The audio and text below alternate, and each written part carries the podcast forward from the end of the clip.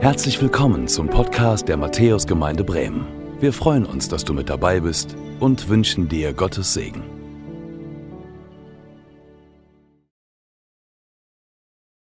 Ich freue mich auch, dass ich heute hier bin und dass ich das Vorrecht habe, heute zu euch am 3. Mai zu predigen bei diesem Einführungsgottesdienst, der ein bisschen anders läuft, als ähm, wir uns das vielleicht alle vorgestellt haben. Ähm, aber das macht nichts. Ich freue mich so sehr mit euch einzusteigen in eine Bibelstelle ähm, und in den ersten Teil davon, der uns als neues Dreier-Pastorenteam beschäftigt hat. Wir waren gemeinsam auf einem Wochenende unterwegs ähm, und Epheser 2, 19 bis 22 ist die Passage, die uns angesprochen hat und ich darf mit dem 19. Vers heute beginnen. Der, das will ich kurz sagen, so ein bisschen wie eine wie eine Vision, ähm, die uns gekommen ist, sage ich jetzt mal, und die wir noch ein bisschen ausführen werden, für Matthäus gekommen ist. Und ich nehme euch direkt mit hinein in das Wort Epheser 2, Vers 19. Und ihr könnt es auf dem Bildschirm sehen. Ähm, und wenn ihr eure Bibeln habt, dann holt sie gerne raus. Dort steht, und ich lese vor nach der neuen Genfer Übersetzung. Ihr seid jetzt also nicht länger Fremde ohne Bürgerrecht, sondern seid zusammen mit allen anderen, die zu seinem heiligen Volk gehören, Bürger des Himmels. Ihr gehört zu Gottes Haus, zu Gottes Familie. Ich weiß nicht, ob du dich auskennst in der Bibel. Ähm, ich will dich so ein bisschen mit hineinnehmen in den Epheserbrief. Der Epheserbrief, ein Brief, den Paulus geschrieben hat, wahrscheinlich in Gefangenschaft in Caesarea und ähm, den er geschrieben hat, quasi in Quarantäne, könnte man sagen. Und er war dort gefangen, weil er, die Heiden, die Menschen, also die nicht zum Judentum gehörten, ähm, das hat man ihm vorgeworfen, dass er sie jenseits der Scheidewand gebracht hat, dass er sie sozusagen, ähm, dass er ihnen Rechte zugesprochen hatte, die ihnen gar nicht zustehen, die nur Juden zustehen. Und deshalb hatte man ihn eingesperrt. Und er schreibt wahrscheinlich an die Gemeinden in Ephesus, aber auch an die umliegenden Gemeinden. Es war also quasi eine Art Rundbrief und ich habe euch mal ein Bild mitgebracht, wie wahrscheinlich Ephesus ausgesehen hat. Ähm, das könnt ihr jetzt auf dem Bildschirm sehen. Und Ephesus war ein bisschen wie Bremen, würde ich sagen. Ephesus war eine Hafenstadt, ähm, ungefähr 300.000 Einwohner hat sie gehabt. Ähm, ihr könnt es da so ein bisschen sehen, ähm, da ganz hinten am Horizont den Hafen. Ähm, und es war eine Stadt, wo viele Menschen auch aus unterschiedlichsten Ländern und Kulturen ein- und ausgegangen sind. Es war ein Handelszentrum. Ähm, die wichtigsten Handelsstraßen auch nach Syrien liefen dort entlang. Und an, dieser, an diesen wichtigen Handelsstraßen, da lag Ephesus. Und dort gab es eine junge Gemeinde. Das war ein Erweckungsgebiet. Da waren viele Menschen zum Glauben gekommen. Und ähm, die Gemeinden oder dieses Gebiet, sie waren umgeben von, von vielen griechischen Heiden ähm, und Menschen, die an viele Dinge glaubten. Und so ist es ja auch ein bisschen bei uns in Bremen. Bremen ist eine bunte Stadt, eine offene Stadt, eine ehemalige große Hafenstadt. Äh, wir haben so viele Menschen, die an die verschiedensten Dinge glauben, auch direkt um uns herum, hier besonders in Bremen-Huchting. Und dort gab es nun diese Gemeinde, diese jungen Gemeinden, an die Paulus jetzt schrieb. Und es war so eine Art Warnung. Es war so eine Art Warnschreiben äh, dieses Rundschreiben, was er dort formulierte. Und zwar hat er sie gewarnt, dass sie das Evangelium nicht nur für sich beanspruchen, dass sie nicht sagten, gerade auch an die Juden, dass sie nicht sagten, wir sind was Besseres, wir sind Volk Gottes und wir sind privilegiert. Und dass sie Riten überbetonten, Riten, ähm, die jetzt äh, Speisegebote betraf das oder auch heilige Tage, das Einhalten des Sabbats, das waren Dinge, die waren ihnen besonders wichtig und das waren Dinge, die sie auch nutzten oder wo Tendenzen auch da waren, andere auszuschließen und zu sagen, du bist nicht gut genug, du gehörst nicht dazu. Und was Paulus zum Ausdruck bringt, das lesen wir ähm, auch in den Versen davor in Epheser, ist, diese Scheidewand, diese Barriere hin zu Gott selbst. In Christus können wir direkt zu ihm kommen. In Christus kann jeder von uns, egal ob Jude oder Heide, direkt zu ihm kommen. Wir haben in Jesus ein, ein neues Bürgerrecht. Wir sind nicht mehr Fremde. Das ist der Kontext, das ist das, worum es geht im Epheserbrief. Und ich glaube, in unserer heutigen Zeit sind viele von uns, haben manchmal das Gefühl, fremd zu sein. Geht es nicht nur denen vielleicht damals so, die Heiden waren, dass sie sich fremd fühlten, dass sie sich ausgeschlossen fühlten. Ich glaube, auch wir fühlen uns manchmal nicht so richtig dazugehörig. Wenn wir also lesen, jetzt im ersten, in der ersten Passage, in dem ersten Teil von Epheser 2, Vers 19, ihr seid jetzt also nicht länger Fremde ohne Bürgerrecht. Was meint dann Paulus, wenn er von Fremden eigentlich spricht? Was meint er da? Fremde, das war hier ein Wort, das war hier ein Wort, das Juden vor allem eben nutzten, um Heiden zu beschreiben, Menschen aus fernen, fremden Ländern. Gäste, die nur geduldet waren. Vielleicht könnte man auch sagen, und das, wenn man es auf heute überträgt, Flüchtlinge. Jemand ohne eine richtige Wohnanschrift, der vielleicht auch kein richtiges Zuhause hat. Und ich weiß nicht, wie es dir geht, vielleicht auch gerade jetzt in diesen Corona-Zeiten, wir fühlen uns alle einmal fremd. Vielleicht bist du in einem neuen Job, vielleicht bist du in einer neuen Gesellschaft von Menschen, wenn du vielleicht umgezogen bist, kennst du das? Wenn du neu bist in der Schule, neu bist im Studium, in ein neues Umfeld kommst, dann bist du erstmal fremd. Dann fühlst du dich erstmal nicht dazugehörig. Genauso wie die vielen Flüchtlinge, die hergekommen sind, die als Fremde hier sind und sich fühlen und wo wir merken auf beiden Seiten, da gibt's Ressentiments, da gibt's Spannungen zwischen den einen, die sagen, was machen diese Fremden hier, und den anderen, die sich fremd fühlen und die das Zuhause vermissen und nicht so richtig wissen, wie kann ich denn da eigentlich dazugehören? Wie kann das denn eigentlich funktionieren? Vielleicht sind es auch Ansprüche an eine heile Familie, an einen bestimmten Bildungsstandard, an Dinge, vielleicht sogar auch in Gemeinde, wo du das Gefühl hast, der Anspruch ist so hoch, ich gehöre gar nicht dazu. Da sind Erwartungen da, ich gehöre irgendwie nicht dazu, ich fühle mich fremd und ich fühle mich ausgeschlossen, vielleicht so, und ihr seht das jetzt ähm, wie in so einem Kinderbuch, so ausgeschlossen von den anderen, vielleicht ganz explizit, vielleicht aber auch eher so indirekt das Gefühl, nicht dazuzugehören.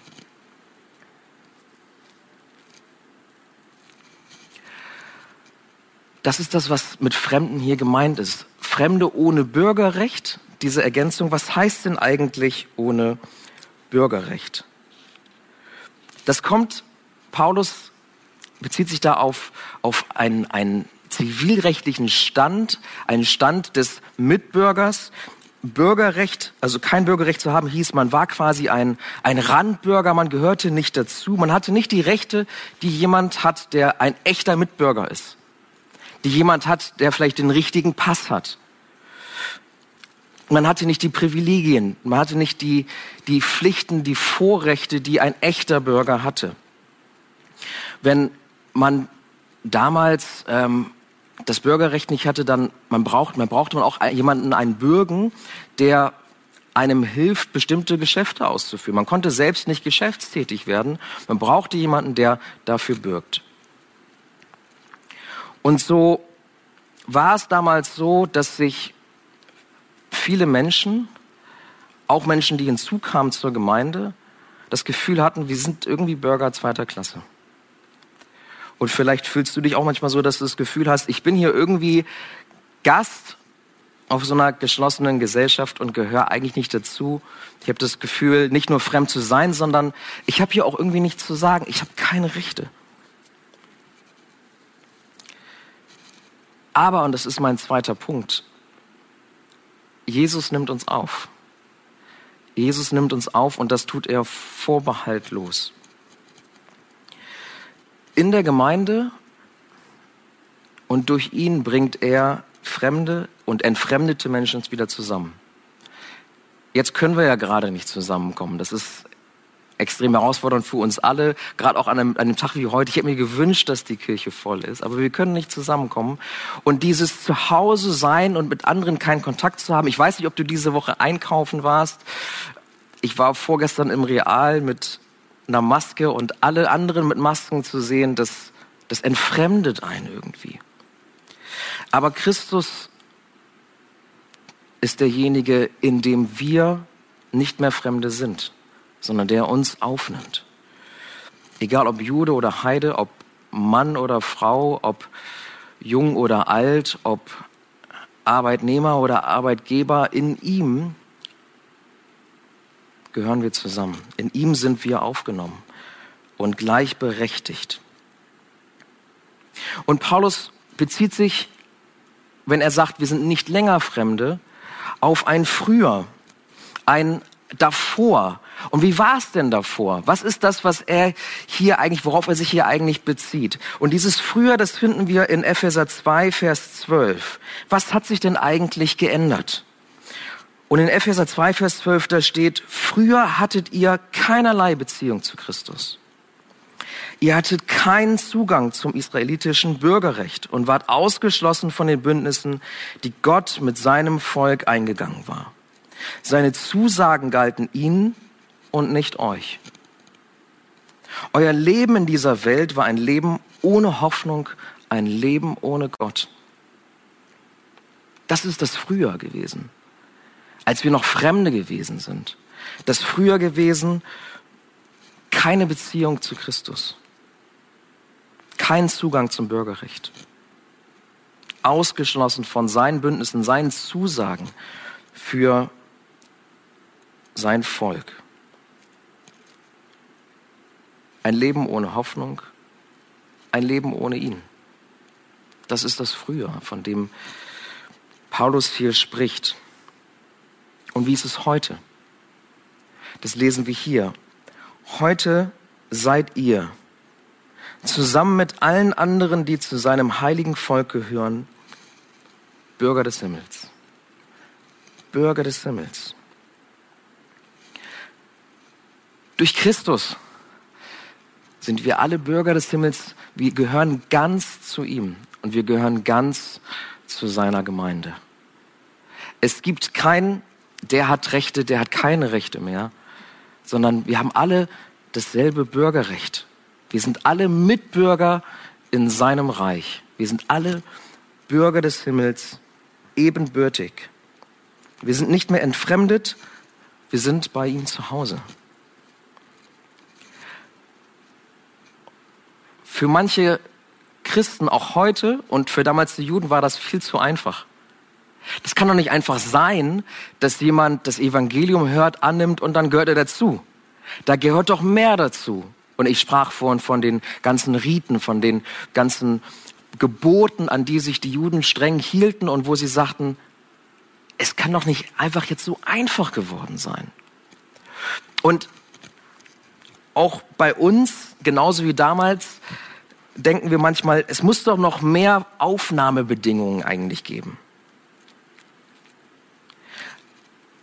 Aber was wir hier lesen von Paulus ist, er spricht nicht von weiteren Aufnahmebedingungen, sondern er sagt, genau so einfach ist es. Ihr habt das Evangelium gehört, ihr habt es angenommen, ihr gehört dazu. Er bestätigt ihre Zugehörigkeit, er bestätigt unsere Zugehörigkeit und es ist so einfach. Aber wir sind manchmal so, auch gerade in Gemeinde, vielleicht die, die länger dabei sind, die sagen, jetzt auch gerade in Bezug vielleicht auf neue, das kann nicht so einfach sein, du kommst hier nicht rein. Also so wie du bist, du kommst hier nicht rein. Du bist noch nicht gut genug. Da fehlt irgendwie noch was. So, sei erst mal 15 Jahre hier, dann kannst du auch einen gepolsterten Stammplatz bekommen, so wie ich den vielleicht habe. Aber Paulus sagt, Nein, ihr gehört dazu. Es ist so einfach. Und es gibt eine Bibelstelle ähm, in seinem Brief an die Gemeinden in Thessalonik wird das nochmal so klar, wie das eigentlich alles zustande kommt und dass es tatsächlich so einfach ist. Und er schreibt er an die Gemeinden in Thessalonik, 1. Thessalonicher 1, 4 bis 9. Ja, Geschwister, ihr seid von Gott geliebt. Wir wissen, wir wissen, dass er euch erwählt hat. Wir wissen das. Das wurde schon damals deutlich, als wir euch das Evangelium verkündeten. Gott redete nicht nur durch unsere Worte zu euch, sondern auch durch das machtvolle Wirken des Heiligen Geistes und durch die große Zuversicht, die uns erfüllte, sowie überhaupt durch unser ganzes Verhalten euch gegenüber, das euch zeigte, dass es uns um euch ging und nicht um uns selbst. Und ihr habt das Evangelium auch wirklich angenommen obwohl ihr schweren Anfeindungen ausgesetzt wart und habt diese mit einer Freude ertragen, wie nur der Heilige Geist sie schenken kann. Damit seid ihr unserem Beispiel und dem Beispiel des Herrn gefolgt und seid selbst zu einem Vorbild für alle Gläubigen in den Provinzen Mazedonien und Achaia geworden. Ja, von eurer Gemeinde aus hat sich die Botschaft des Herrn in ganz Mazedonien und Achaia verbreitet und nicht nur dort. Es gibt inzwischen kaum einen Ort, wo man nicht von eurem Glauben an Gott gehört hätte. Wir brauchen gar nichts mehr darüber zu sagen.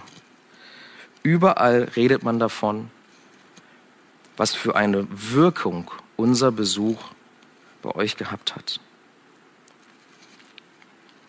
Paulus sagt, wenn ihr das Evangelium gehört habt, so wie die Gemeinde in Thessalonik auch, wenn ihr das angenommen habt, wirklich angenommen habt, dann wird man das sehen dann werden andere das spüren.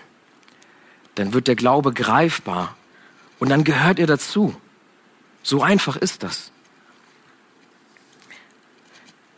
Und das, was für Paulus das, das, das klare Zeichen ist, ist, was wir hier gesehen haben, ist Lebensveränderung. In anderen Orten sprach man über den Glauben der, die sich für Jesus entschieden hatten, die dem Evangelium gefolgt waren und das Leben war verändert, die Apostel, sie mussten gar nichts mehr sagen. Das sprach für sich, was sie taten. Das, das veränderte Leben, das sprach für sich und sie gehörten dazu. Sie gehörten dazu. In Jesus erleben wir Lebensveränderung und wir gehören dazu. Es gibt keine weiteren Aufnahmebedingungen. Es gibt keine Liste, die wir immer wieder erfüllen müssen, um dazu zu gehören.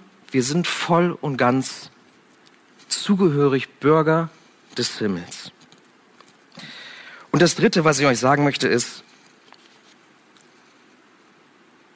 er fügt uns zusammen zu seiner Familie, und zu einer Familie. Er bringt uns zusammen als seine Gemeinde. Das ist das, was der letzte Teil des Epheser 2, 19 Verses hier aussagt. Ihr gehört zu Gottes Haus, zu Gottes Familie. Und er meint dabei zwei Dinge. Wir sind zum einen die Heiden damals vereint mit dem, mit dem Volk Israels zu einem Volk. Egal, ob du jetzt Profi-Christ bist und lange dabei oder frisch dazugekommen bist oder vielleicht auch heute sagst, mit Christen habe ich noch gar nichts zu tun und entscheidest dich morgen, wir sind ein Volk und du hast die gleichen Bürgerrechte, wenn du das tust. Die gleichen, dieselben Privilegien. Und er lädt uns ein in sein Haus. Jetzt gerade nicht hier in dieses Haus, ähm, da können wir nicht zusammenkommen, aber in sein Haus. Und was das Haus Gottes hier zum Ausdruck bringt, was hier gemeint ist, ist eine ganz besondere Nähe. Eine besondere Nähe, die nur damals den jüdischen Priestern ähm, gestattet war, bevor Jesus kam. Nur sie konnten ins Allerheiligste, nur sie konnten ungehindert mit Gott sprechen.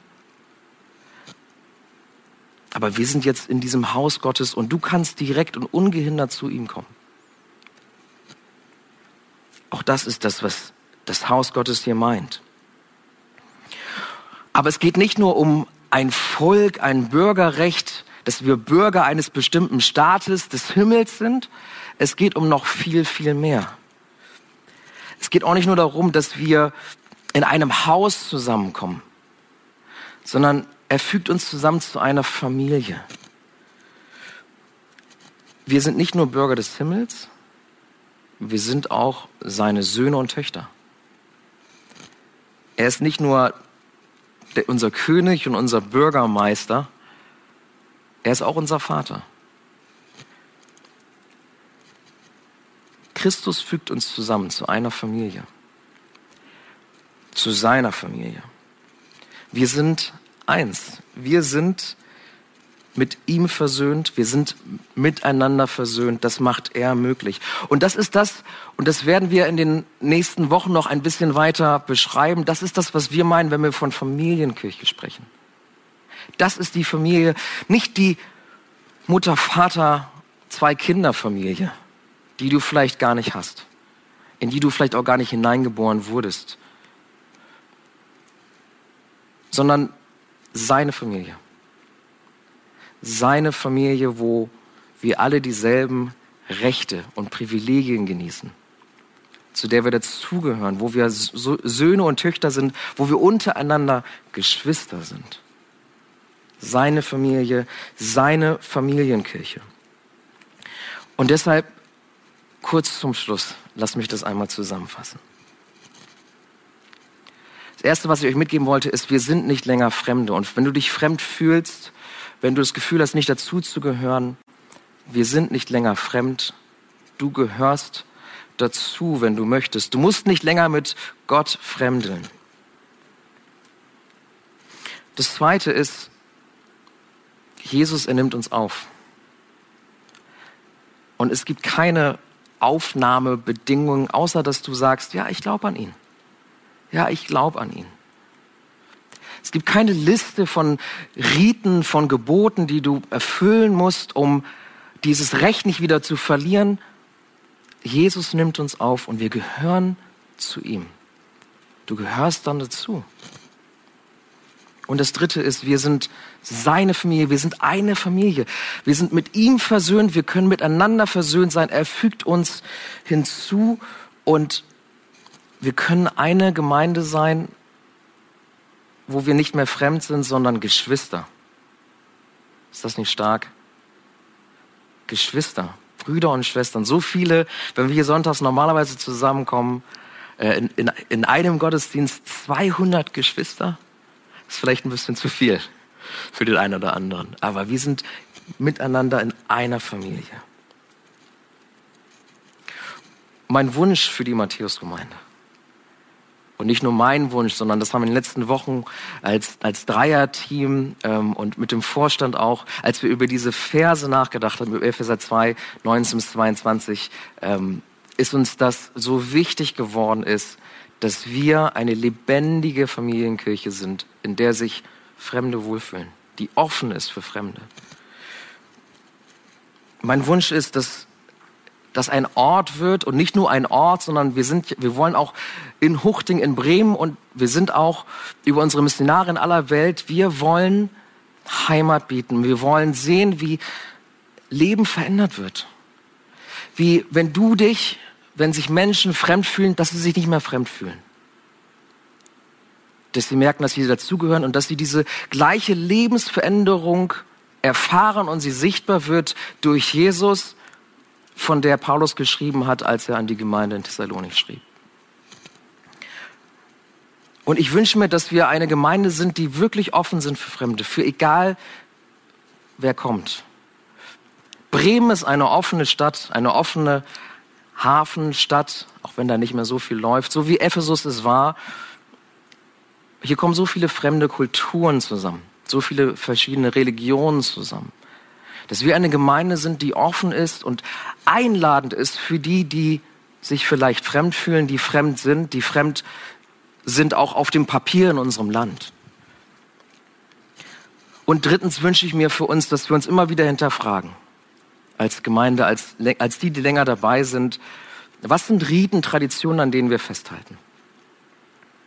Was sind unsere Aufnahmebedingungen? Und Was sind vielleicht Dinge, die wir anderen vorhalten und die Fremde daran hindert, zu unseren Geschwistern zu werden? Die andere daran hindert, Teil dieser Familie zu werden. Dass wir uns das immer wieder hinterfragen und uns überlegen, wie können wir eine Gemeinde sein, wo das nicht passiert? Wo wir diese Riten und diese Traditionen nicht aufbauen wie eine Mauer. Und als letztes, dass wir hier ein Haus sind, in dem Gott wohnt, in dem Gott verherrlicht wird, in dem Gott verehrt wird, mit dem, was wir tun, mit dem, wie wir miteinander unterwegs sind, mit dem, wie wir Fremde einladen, integrieren, mit dem, wie wir in sein Wort schauen, in dem, wie wir zu ihm kommen, mit ihm sprechen, dass das ein Ort ist, wo er wohnt. Und wie das genau aussieht, das sehen wir in den nächsten Wochen. Weil die folgenden Verse, du kannst ja schon mal vielleicht reingucken, Epheser 20 bis 22, die gehen darauf ein. Danke fürs Zuhören. Wir hoffen, dass du heute inspiriert und ermutigt wurdest durch Gottes lebendiges Wort. Unser Gebet ist, dass es viel Frucht bringt. Weitere Infos findest du unter www.matthäus.net.